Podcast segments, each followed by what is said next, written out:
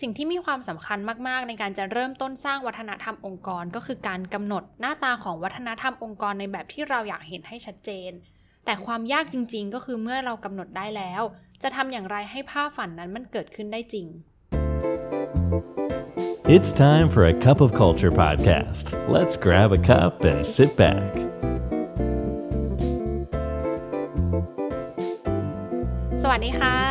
จิบกาแฟคุยกันเรื่องวัฒนธรรมองค์กรกับ A Cup of Culture แล้วนะคะ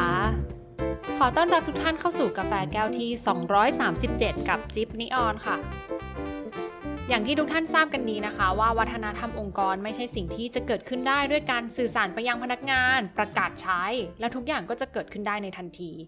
แต่แน่นอนค่ะว่าการสื่อสารจะเป็นก้าวแรกที่สำคัญมาก ๆ ที่จะทำให้พนักงานทั้งองค์กรเกิดความเข้าใจ แล้วก็พร้อมที่จะให้ความร่วมมือได้อย่างเต็มใจค่ะ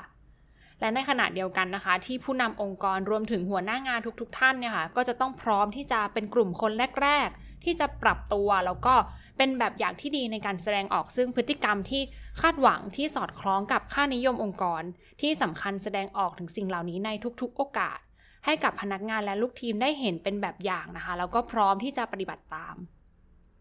นอกจากนี้ค่ะยังมีอีกปัจจัยสำคัญมาก ๆ ที่จะส่งผลได้อย่างยั่งยืนและเป็นระบบจริง ๆ คือการที่เราฝังค่านิยมองค์กรเนี่ยลงไปอยู่ในระบบด้วยจริง ๆ และพระเอกของงานนี้นะคะ ก็จะเป็นใครไปไม่ได้เลยค่ะ นอกจากระบบ HR ในองค์กรค่ะ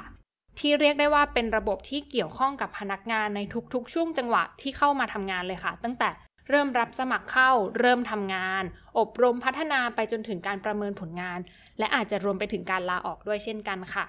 ซึ่งบทบาทของแต่ละช่วง จะส่งผลต่อการพัฒนาวัฒนธรรมองค์กรให้แข็งแรงได้อย่างมีประสิทธิภาพมาก ๆ ค่ะ ถ้างั้นเราไปดูกันตั้งแต่ขั้นตอนแรกเลยค่ะ ก็คือ recruitment นะคะ หรือกระบวนการรับสมัครคัดเลือกนั่นเองค่ะ เรียกได้ว่ากระบวนการคัดเลือกนะคะ เป็นส่วนที่มีความสำคัญมากที่สุด แล้วก็มีอิทธิพลมาก ๆ ที่จะสร้างพัฒนา แล้วก็ส่งเสริมวัฒนธรรมองค์กรให้แข็งแรงได้ เพราะฉะนั้นเลยค่ะหัวใจสำคัญจริง ๆ ก็คือการที่เรามีค่านิยมชัดเจน แล้วก็ระบุให้ได้ค่ะว่า คนแบบไหนที่เรียกว่าสอดคล้องกับวัฒนธรรมองค์กร เพื่อที่เราจะได้นำไปออกแบบเป็นไกด์ไลน์คำถาม แล้วก็เกณฑ์การประเมินเพื่อคัดเลือกนะคะ เพื่อที่จะมั่นใจได้ว่า เรากำลังหาคนที่ใช่ให้กับองค์กรจริง ๆแต่ที่สำคัญนะคะ เราไม่หาเพียงแค่ culture fit หรือตรงเป๊ะกับวัฒนธรรมองค์กรเท่านั้น แต่จะดูรวมไปถึงความสามารถในการปรับตัว ให้เข้ากับวัฒนธรรมองค์กร และช่วยส่งเสริมวัฒนธรรมองค์กรของเราให้แข็งแรงมากยิ่งขึ้นด้วยค่ะ นอกจากนี้นะคะ บุคคลที่มีบทบาทสำคัญมากๆ ที่อยู่ในขั้นตอนนี้ก็คือผู้ที่จะสัมภาษณ์แล้วก็คัดเลือกพนักงานค่ะ องค์กรจะต้องมั่นใจมากๆนะคะว่า เป็นคนที่เข้าใจในค่านิยมองค์กร และวัฒนธรรมองค์กรจริง ๆ สามารถใช้เครื่องมือในการสัมภาษณ์และคัดเลือกได้อย่างถูกต้อง ทั้งชุดคำถาม สิ่งที่มองหาเกณฑ์ในการประเมินเพื่อพิจารณารับเข้าทำงานค่ะ อย่างที่2นะคะก็คือกระบวนการ onboarding ค่ะ กระบวนการต้อนรับพนักงานใหม่จริงๆ เป็นช่วงเวลาที่มีความสำคัญมากต่อประสบการณ์ของพนักงานคนนั้นๆ และที่สำคัญนะคะจะส่งผลต่อการตัดสินใจที่จะอยู่ต่อหรือไม่ของเหล่าทาเลนที่เป็นที่ต้องการในปัจจุบันมากๆเลยค่ะ ซึ่งโปรแกรมการต้อนรับพนักงานใหม่ แล้วก็เตรียมความพร้อมให้กับพวกเขาเนี่ยค่ะ นอกจากจะต้องสร้างประสบการณ์ที่ดีที่ชวนน่าประทับใจแล้วนะคะ จะต้องมีส่วนผสมของวัฒนธรรมองค์กรอยู่อย่างเข้มข้นและชัดเจนค่ะ เพื่อที่จะเป็นการสื่อสารความคาดหวัง สื่อสารค่านิยม และพฤติกรรมต่างๆ ที่อยากเห็นในการทำงานร่วมกันไว้อย่างชัดเจนตั้งแต่ต้นค่ะ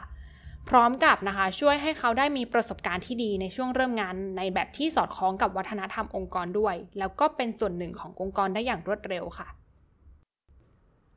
และอันที่ 3 นะคะ ก็คือ people development ค่ะ กระบวนการอบรมและพัฒนาพนักงานเองก็จะต้องสอดคล้องไปกับค่านิยมองค์กรด้วย โดยที่มีระดับความสามารถในการแสดงออกซึ่งพฤติกรรมที่คาดหวังเนี่ยค่ะ เป็นพื้นฐาน ในการออกแบบโปรแกรมเพื่อพัฒนาพนักงานที่จะคอยส่งเสริมความสามารถของพนักงานในแต่ละระดับในแบบที่สอดคล้องกับวัฒนธรรมองค์กรได้อย่างชัดเจนเลยค่ะ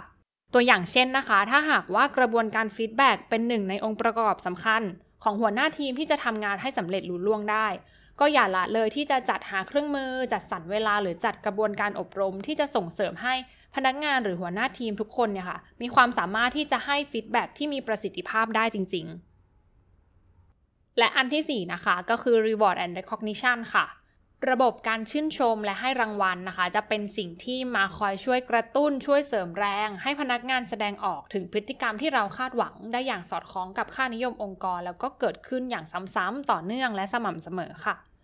ซึ่งในทุกๆ การชื่นชม ทุกๆ การให้รางวัลพนักงานนะคะ องค์กรจะต้องมั่นใจมากๆค่ะว่า เรากำลังสื่อสารสิ่งเหล่านั้น ภายใต้ค่านิยมตัวใดตัวหนึ่งอย่างชัดเจน ตัวอย่างเช่นค่ะ ถ้าหากองค์กรมีค่านิยมเป็นทีมเวิร์ก แต่ว่าการชื่นชมและให้รางวัลเนี่ยเป็นการชื่นชมไปยังผลงานรายบุคคล เท่ากับว่าเราไม่ได้ส่งเสริมให้เกิดทีมเวิร์กได้มากขึ้น แต่เรากำลังจะได้การทำงานส่วนตัวที่ดีเยี่ยมมากขึ้นเรื่อย ๆ แทนค่ะ หรือนะคะถ้าหากองค์กรค่ะให้ความสำคัญกับ creativity แต่ทุกครั้งที่มีไอเดียใหม่ๆ เกิดขึ้นก็จะโดนปัดทิ้งไปอย่างรวดเร็ว ก็จะเป็นการสื่อสารไปยังพนักงานอย่างชัดเจนมากๆ เช่นกันค่ะว่าการออกไอเดียไม่เป็นที่ต้องการของที่นี่ และอันที่ 5 นะคะ คือ performance appraisal ค่ะ หรือกระบวนการประเมินผลการดำเนินงานนั่นเองค่ะ ซึ่งกระบวนการประเมินผลการดำเนินงานนะคะ เป็นอีกชิ้นส่วนหนึ่งเลยค่ะ ที่สามารถส่งผลกระทบต่อการเปลี่ยนแปลง และก็พัฒนาวัฒนธรรมองค์กรให้เกิดขึ้นได้อย่างดีเยี่ยม เมื่อการประเมินนั้นมีสัดส่วนของวัฒนธรรมองค์กรอยู่ด้วย โดยเฉพาะค่ะเมื่อสัดส่วนของวัฒนธรรมองค์กรอยู่ที่ 30%ขึ้นไป จะเป็นการสื่อสารถึงความคาดหวังและความจริงจัง ไปยังผู้ถูกประเมินนะคะ ก็คือตัวพนักงานเองหรือผู้ถูกประเมินที่เป็นหัวหน้างาน ว่าอะไรคือสิ่งที่องค์กรกำลังต้องการ แล้วก็คาดหวังให้กับพวกเขาทำอย่างชัดเจนค่ะ และอันที่ 6 นะคะก็คือ departure ค่ะเมื่อถึงคราวที่พนักงานลาออกนะคะ หนึ่งในประเด็นที่สำคัญจริง ๆ ที่ควรจะอยู่ในกระบวนการ offboarding หรือ exit interview ด้วย ก็คือเรื่องของวัฒนธรรมองค์กร จากมุมมองของพนักงานคนนั้นๆ ค่ะ เพื่อที่ให้องค์กรได้ข้อมูลสำคัญนะคะ ที่จะใช้ในการพัฒนาวัฒนธรรมองค์กร แล้วก็แก้ไขปัญหาที่เกิดขึ้นได้อย่างตรงจุด